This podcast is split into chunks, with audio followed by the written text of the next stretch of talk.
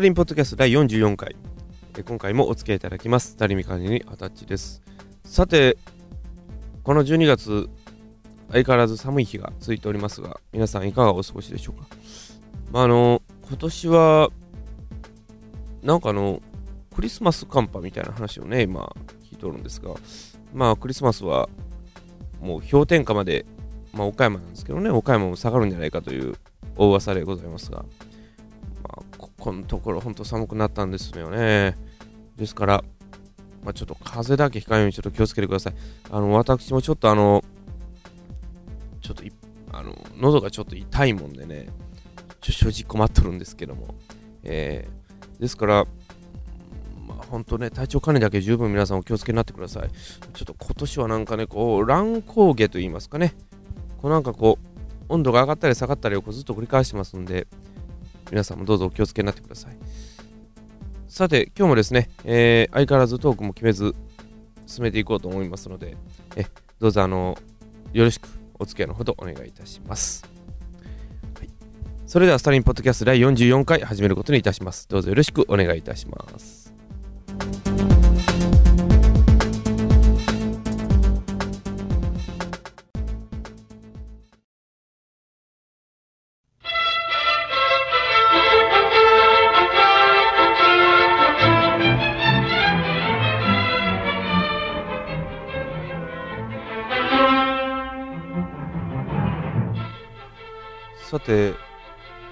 の2011年、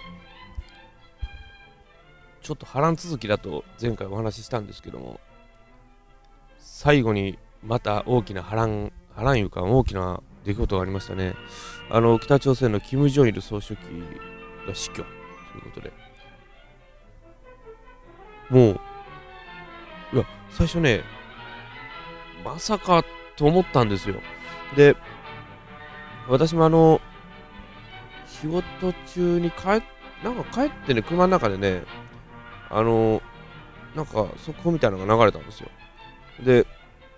なんだろうな思って NHK を見たんですよ。そしたらいきなりなんか、あのー、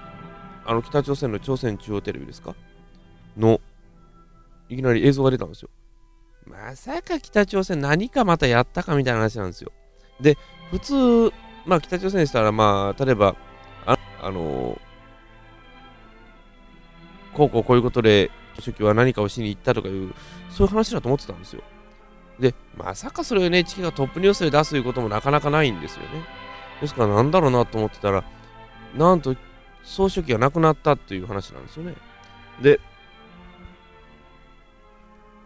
まあ私も、えっ？と思って聞いたわけですよ。そしたら、まあ、列車の中で亡くなったっていうことでね、え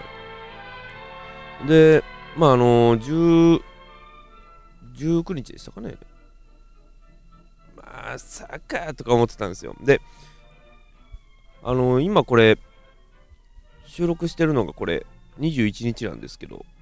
えー、なんと20日には、あのー、これなんて読むんですかね、これ、金華山っていうんですかね、これ、記念宮殿っていうところに、あの、そのキム・ジョンイルさんの遺体が安置されてるということで、写真が載っとるんですけど、寝取られますね。ええこれ今ちょっと私今ロイターの写真見てるんですけど、まさか思いますよね、ほんとね。でも本当あのー、キム・ジョンイル総書記と言いますと、やっぱりこう、ではですかね、やっぱりこう、最初のキム・イルソン前国家主席が亡くなった後に強大な指揮力を発揮して北朝鮮を率いておられた方ですけどもまあやっぱりこうどう言えばですかね。やっぱりこう対日姿勢あるいは対外姿勢をきちんと明確にしましたですね。でやっぱりこう瀬戸際外交と昔はねよく呼ばれてましたけど核持ってるんだとかね。やっぱそういうあとまあ拉致問題に対してももう強硬な姿勢をとってましたけどもね。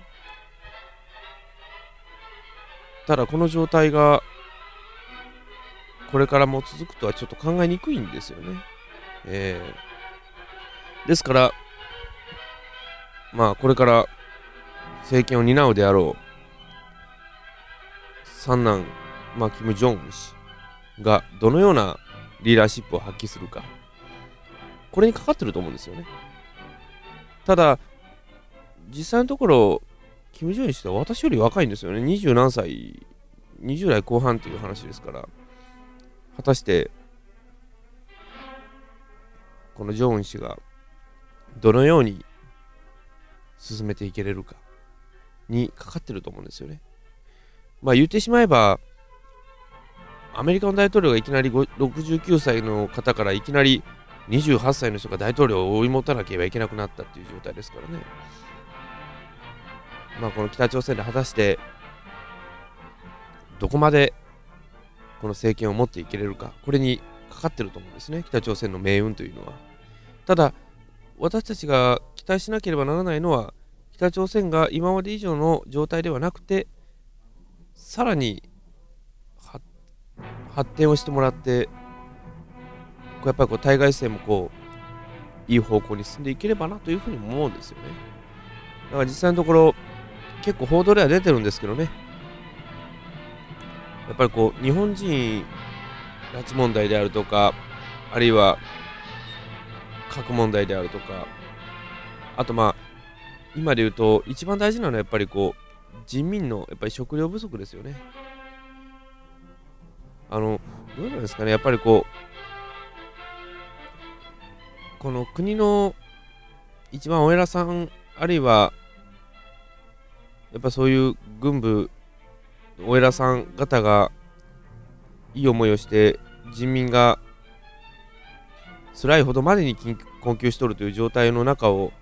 まあ、多分ジョン氏は見ているとは思うんですけどね。さあこれからどうなりますか？ちょっと気になりますけどもね。その状態はちょっと注視していこうかなというふうに思います。だから決して日本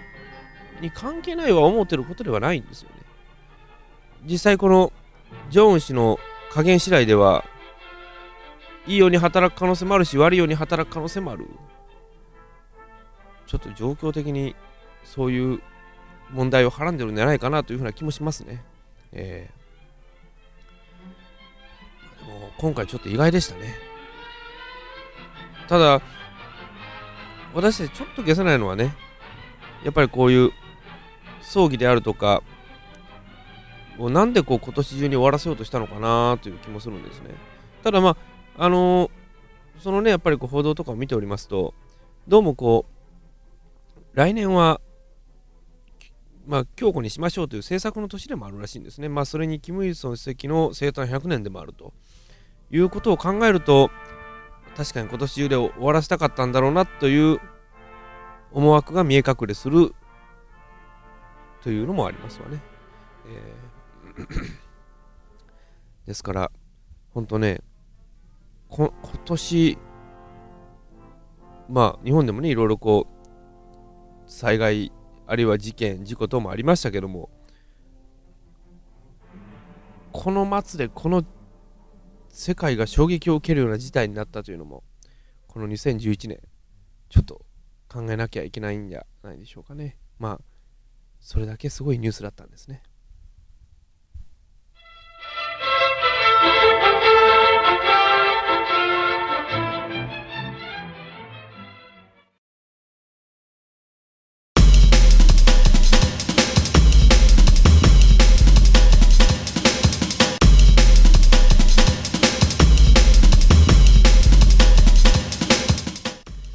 来年は本当にいい年になるんでしょうか？タリンポッドキャストまだまだ続きます。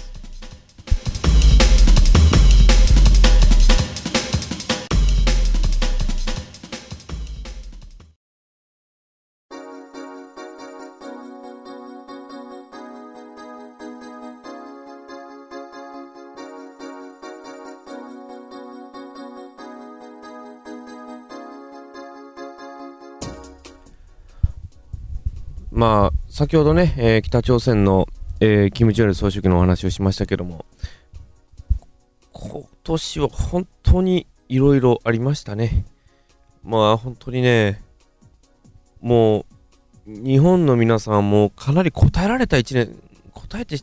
ね、もう、精神的にも肉体的にもやられた1年じゃないんですかね。いや、ほんとそう思いますよ。だから、もうほんとね、今年入ってから良かったのは1月、2月、3、1月、2月ぐらいだったでしょうね。それから3月には東日本大震災があって、もういろんな、こう、負の話題ばっかりでしたよね。だから、大震災では、ね、図らずも、福島第一原発の事故を誘発して、でそれから多数の余震等々でね、もう今年はだから本当にね、そういうことが多かったですよね。あとね、この夏には、紀伊半島で台風による大洪水。で、あとは、この政治とかもそうですよね。本当も政治のかなりなる混乱。もう本当に今年は一体何なんでしょうね、本当。なんとも言い難いですね。えー、いや、本当ね、これ愚痴ってるわけじゃないんですけども、まさかこんなにひどいとは思わなかったんですよ。だから、まあそれはあのー、どう言えばいいんですかね、やっぱりこう政治とかもそうなんですよ。あの、のっけからね、批判するんじゃなくてね、こう、1年2年ぐらい経ってね、批判してほしいもんなんですよ。だから、まあ、確かに、その時の状態が悪ければすぐに避難避難してもいいけれども、トータルバランスで批判するのはまだ早いんですよね。だから今ちょうど、首相今野田さんですが。だから、どう言えばいいんですかね。なんかこう、今年のまあ、政治とかもまあ、言ってしまえば、もう今年の政治こそ本当に水に流してしまいたいという一年でありますよね。だってもう12月まだ中旬でこの状態ですからね。そういう言ってみたくなりますよ。えー、まあでもあの、まあ確かに今年1年の感じが話変わりますけど、絆でしたよね。絆もそうなんですけど、私の今年の1年はやっぱり水ですね。ほんとそうですよ。ええー、だから、今年はだから水に翻弄された1年ですよね。まあさっきも言いましたけど、東日本大震災から、こう、ね、和歌山を中心とする大洪水。そしてまた、岡山でもありましたんですよ。え台風の時には、岡山も水が溢れたりとかいう状態、そういう水の状態。そしてまた、この日本の政治状態、はっきり言えば水に流してしまいたい。いう状態ですよね。ですから、本当、今年こそ水に流してしまいたい1年であったような気がするんですよね。なんかね、いいことを言ってくださいと言われてもですね、あんまりいいことって出てこないんですよ、今回。皆さん、何かいいことありました？ちょっと聞くのもなんですけど。まあ、私はね、そのプライベートでは、良きも悪きもいろいろあったんですよね。えー、だからまあ基本的に良き、良きが大体僕は70%ですね。悪き30%ですね。だからもう、中には良き0、悪き100がほとんどだったと思うんですよ。でも本当ね、だから本当、来年に期待することとか本当に言いたくなりますよね。だってこんなに状況が最悪化のしてる中で、本当にどうしようかなって皆さん思われたと思うんですよ。だか私も、その点はいろいろまた今年の総括会で話をしてみようかなというふうにも思いますけどもね。えー、で、まあ、そうこうしてる間に、まあ、さっきも話しましたけど、北朝鮮では、キム・ジョン総書記というトップがなくなるという。だから今年はね、日本日本もそうですけど、やっぱりこう、なんかこう、変革を求めようとする声が多かったような気がするんですよね。例えば、あの中国ではジャスミン革命とか、あと、で、あのアラブ諸国ではアラブの春、アラブアラブの春でしたかね、あれあれがあったようですけども、民主化運動ですね。どうも今年は、今までのその球体以前より出したいという人の声が多かったような気もしますね。えー、まあ、球体以前、まあ確かに国によっては、保守的な国によっては今、今の状態の方がいいだろうし、港、ホス合わせて予定調和で行こうという、そういう国もありますけども、でも、これだけ言えるのは、今年はそれに脳を突きつけた年では年だったのかなというふうに私は思うんですね。ですから、うーん、でも100%変革はしなくても、ね、言わずとも変革をしてほしかったという1年でもあるようなんですね。えー、だからこの2011年、本当この2011年は、本当に波乱かつ激動かつ、まあ、人によっては最悪な1年だったんでしょうね。だから、良ききも悪きも1年って言いますけど、ここまでひどい1年はなかったですね。えー、だから、私がひどいと評するのはやっぱり、やっぱり1995年、90 95年が一番ひどかったですよね。阪神・淡路大震災に始まり、地下鉄サリン事件から、ねそういう、もうもういませんけどね、そういう愚行が明らかになったりとか、なんかそれと似てるような気がするんですよね。ちょうど人間が変わらなければならない前後ぐらいに最悪な事象って起きるんですよね。だから来年2012年も変革の年になるんですかね。やっぱりこう今までの悪いか悪しき慣習を捨てていかなければならないよということを教えてもらってるのかもしれませんね。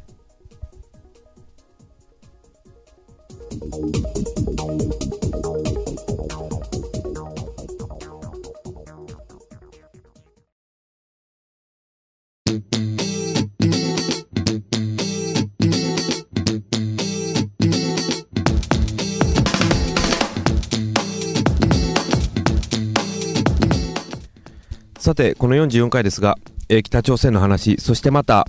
この平成23年がどのような年だったかというのを考えてみました。まあ、あの、どうなんでしょうね。私も、こう、常々思ってるんですが、今年こそ本当に、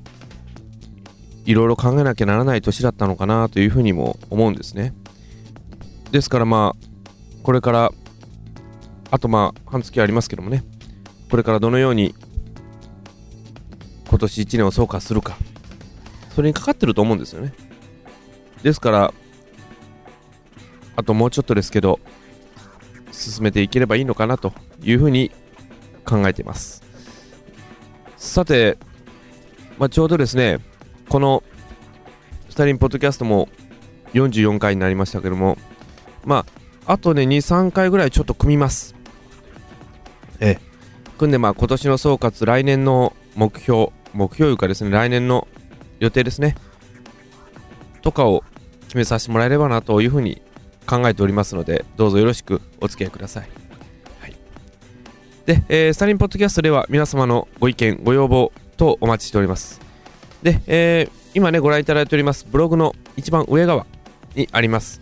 スターレットリミックス .com あるいは gmail.com どちらのメールアドレスでも結構です。えどうぞ、えー、ご意見、ご感想、えー、苦情、何でも結構です。お送りになってください。で、えー、文章の方ですね、えー、投稿はこちらで読ませていただきますので、どうぞあのよろしくお願いいたします。